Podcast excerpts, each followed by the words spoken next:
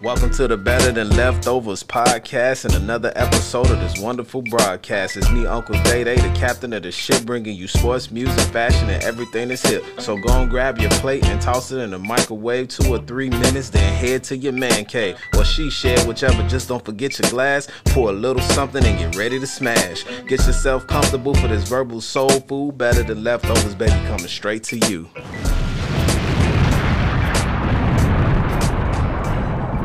Yo, yo, yo, everyone. Thank you for joining me on another episode of Better Than Leftovers podcast. This is your host with the most, Uncle Day Day, Chicago's favorite uncle. And today, we will be paying homage to a legend, the second best shooting guard to ever play in the NBA, the late, great Kobe Bean Bryant. We are around the second year anniversary of his untimely passing, along with eight others in a helicopter crash and we're just gonna use this moment to reflect on what he brought to the game, his career, what he did on and off the court, how he was a girl dad as well as a great supporter of multiple sports, including the WNBA. And to kick it off early in his career, I wasn't the biggest Kobe fan personally. One, because he was a replica, a carbon copy of what Michael Jordan was early on. Super athletic, great size, played hard on both ends of the floor. Uh, but he just was raw. He was raw talent. Young, fresh out of high school, still had a lot to prove. He was behind Eddie Jones, and he got drafted by Charlotte, traded to the Lakers.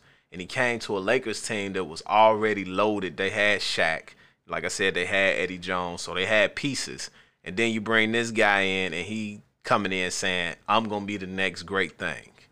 So, along with that, I was a big Allen Iverson fan. Like, AI had the shoes, I had the braids, the whole thing. And to see Allen not be able to get over the hump because of Kobe, it wasn't even as much as Shaq. It was more so Kobe just was an assassin, a, a killer. And what this dude brought to the game, that Mamba mentality, we saw it early. I mean, early on in his career. The work ethic was there, the the heart was there, the determination to get better. He went from shooting air balls in his first few games to out there scoring 30 and doing it with ease. And when he played against Mike, it was like, yo, you're gonna have to show me this whole black Jesus thing. You're gonna have to show me that you can walk on water. And seeing that when you got the new kid on the block, the fresh legs, and he coming at the GOAT, it's like, oh, okay, yeah, we might have to respect this guy one day, just not right away. So I want to use this moment to reflect on Kobe and his career and keep his family as well as the families of the other victims in, in prayer and uplifted. Cole, we miss you. Better than leftovers, we'll be back. Parents, is your child into basketball and want to get better? Well, look no further than Walker Basketball Academy, a skills camp for boys and girls ages 6 and up. Learning to play or already play, WBA is for you. With multiple locations in the Chicagoland area and sessions available four days a week. For more information and to sign up, email WBABasketballFamily at gmail.com. That's Walker Basketball Academy for boys and girls. WBA Basketball Family at gmail.com. Sign up today and become family. Tuned in to Better Than Leftovers with Uncle Day Day. Get that plate and let's get settled. We're back on Better Than Leftovers podcast, and this is Uncle Day Day. And today we're talking about the late, great Kobe Bryant. Drafted in 1996, 13th overall by the Charlotte Hornets, he was traded to the Lakers on draft day. Now, his rookie season, was full of ups and downs. His role was undefined. They had him playing small forward, shooting guard, a little bit of point guard. He only ended up playing 71 games that season and he averaged eight points and two rebounds. He was able to win a slam dunk championship his rookie season, as well as make the all rookie second team. But by his second season, he showed with more opportunities, he could go ahead on and provide some results. And that's just like with every battle opportunity is 99% of it. So he ended up with 10 more minutes a game his second season and doubled his production. And that year he was able to make his first All-Star team. Now by the year 2000, he was finally able to make it to the mountaintop. Alongside Shaquille O'Neal, they were able to win three consecutive championships and completing the three-peat, becoming the fifth team in NBA history to achieve such a feat. Now, after a finals loss in 2004, the Lakers decided that it was time to make a move, so they moved on from Shaquille O'Neal, making Kobe the face of the Lakers. And for the next two years, Kobe would lead the NBA in scoring, highlighted by an 81 point performance against the Toronto Raptors. And I know we all remember that commercial when Kobe ordered the 81 olives in his martini. Jalen Rose didn't find that too funny though. Right along with leading the league in scoring, he was able to capture his second All Star MVP, changed his number from 8 to 24, and introduced to the world his alter ego, the Black Mamba. Now, in 2009, Kobe led the Lakers back to the promised land with another NBA championship and then a repeat in 2010. In 2008 and 2012, Kobe went on to win gold medals as part of the United States national team. After 20 seasons with the Lakers, on April 13th, 2016, following a 60 point game, only in true Mamba fashion, Kobe decided that it was time to throw his shoes on the power lines and move to the next phase of life. Kobe spent time working personally with younger players, men and women, helping them to fine tune certain aspects of their game, whether it was the turnaround jump shot, some of the footwork in the post, or just a certain mentality to say, I'm going to be competitive and I'm going to take it to my opponent for the entire game and never let up. I personally said they went through the Mamba training. These were very private, invite only sessions that nobody could turn down. Now, Kobe moved on from that to also being a writer and a narrator, where he wrote a short film called Dear Basketball. He did this in 2017. And it was basically his letter to the game talking about his love, his passion, the desires, and everything else that basketball provided for him. And in 2018, he was actually nominated and won an Academy Award for Best Animated Short Film. Now, also in 2018, Kobe launched what was called the Mamba Sports Academy.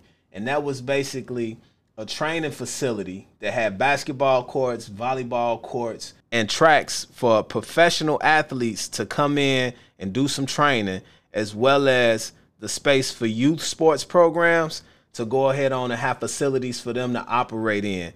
And he actually started a AAU team out of the Mamba Academy, in which his eldest daughter, Gianna, rest her soul, she was one of the players on the Mamba team.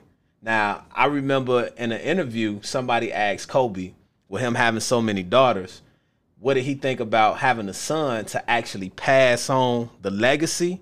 And Gigi stepped in and was like, I don't need a brother. I got this. Now, his relationship with his daughters is what helped him coin the phrase girl dad.